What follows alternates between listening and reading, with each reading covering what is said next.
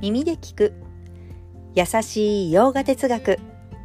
こんにちはふみママです。いつもお聞きいただきありがとうございます。このラジオは耳でヨガ哲学を聞いて日常に生かしていこうというラジオです。ラジオの原稿をノートに載せています。テキストでご覧になりたい方は URL を貼りますのでこちらからお願いいたします。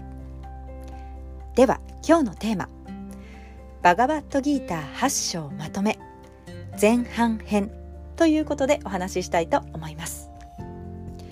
バガバットギーター8章。1から28節まであります。今日は1から22節までを大きく3つに分けてざっくりと解説していきます。後半は後日、えー、8章の最後と9章へのつながりをお伝えしていきます。では今日お伝えする前半編に入っていきましょう。大きく3つに分けました。1から5節。アルジュナが7つの質問をします。そしてその答えがあり。5から12節。死の瞬間心を揺らがずにいることができるのか。というところがありそして最後13から22節人が目指すゴールとは？というふうに今回はこの3つに分けていきました。ではまず1から5節。まあ、実は7章でアルジュナが7つの質問をします。その答えが8章で語られます。では7つの質問とまあ、その内容をお伝えしていきたいと思います。まず1つ目。ブランマンとは何ですか？これは普遍の存在ですね、ま、その存在を分かっている人悟っている人は慌てません。2番目カルマとは何ですか？これは行いと結果の法則、まあ、自分が行いをすれば必ずその結果が返ってくる。3つ目アッディアートマーとは？これは本来の自分。本来の自分について迷いがない。そして4つ目アッディブータン。生物の本質。5番目アッディ大盤。自然の法則。あ調和を維持している存在ですね、まあ、自然の摂理の中でそれぞれの場所。光や水、大地などを統一した調和のもとに収める存在。それが自然の法則。6つ目アッディ・ヤグニャ。ン自然の摂理、まあ、イーシュバラですね、まあ、私たちの望み通りのこうシチュエーションを与えてくれる存在です。そして最後7つ目。プラヤーナカーラ死の瞬間心を揺らがずにいるためには。ということです。これがまあ大きく8章でも語られていく内容ですけれどもこれがつながっていきます。5から12節次のブロックに入ります。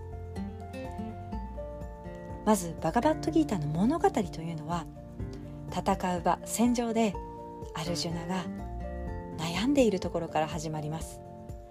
第1章ではひたすら戦いたくないと言って2章では少しずつ心の変化が見られます。そこから先というのは知恵のヨガそしてカルマヨガ。心を落ち着ける方法。さまざまな方法論がクリシュナから伝えられそして中盤8章でアルジュナが質問するわけです。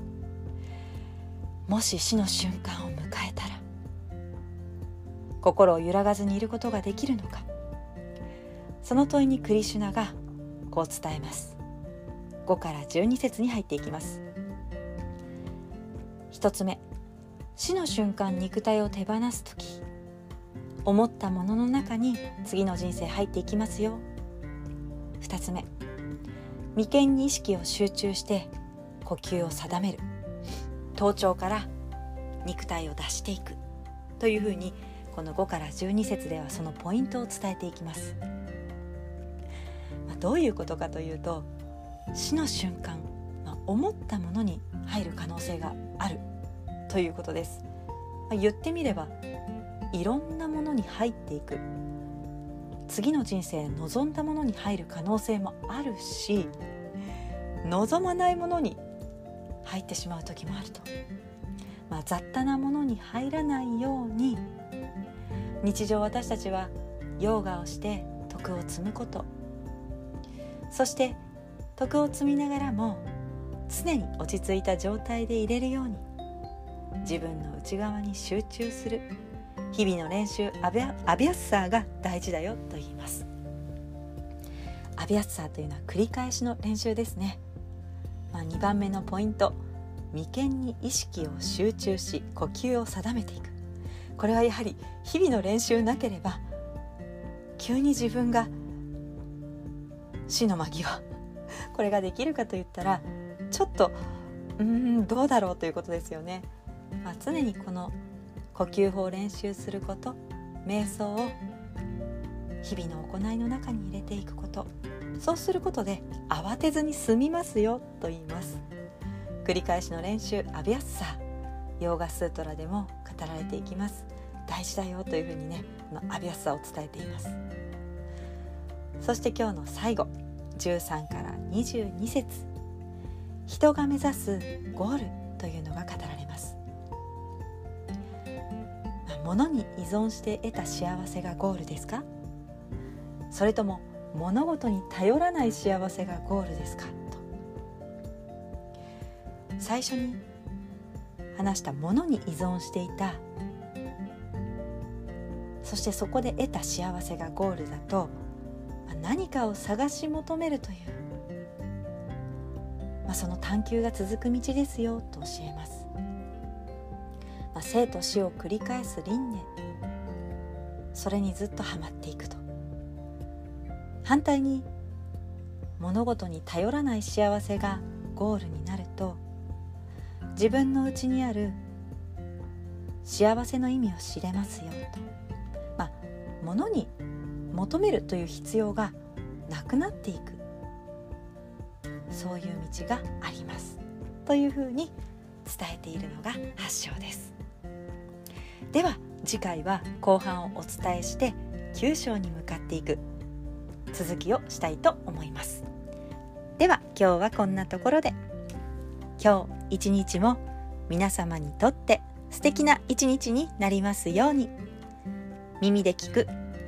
優しい洋画哲学ふみママラジオご清聴ありがとうございました。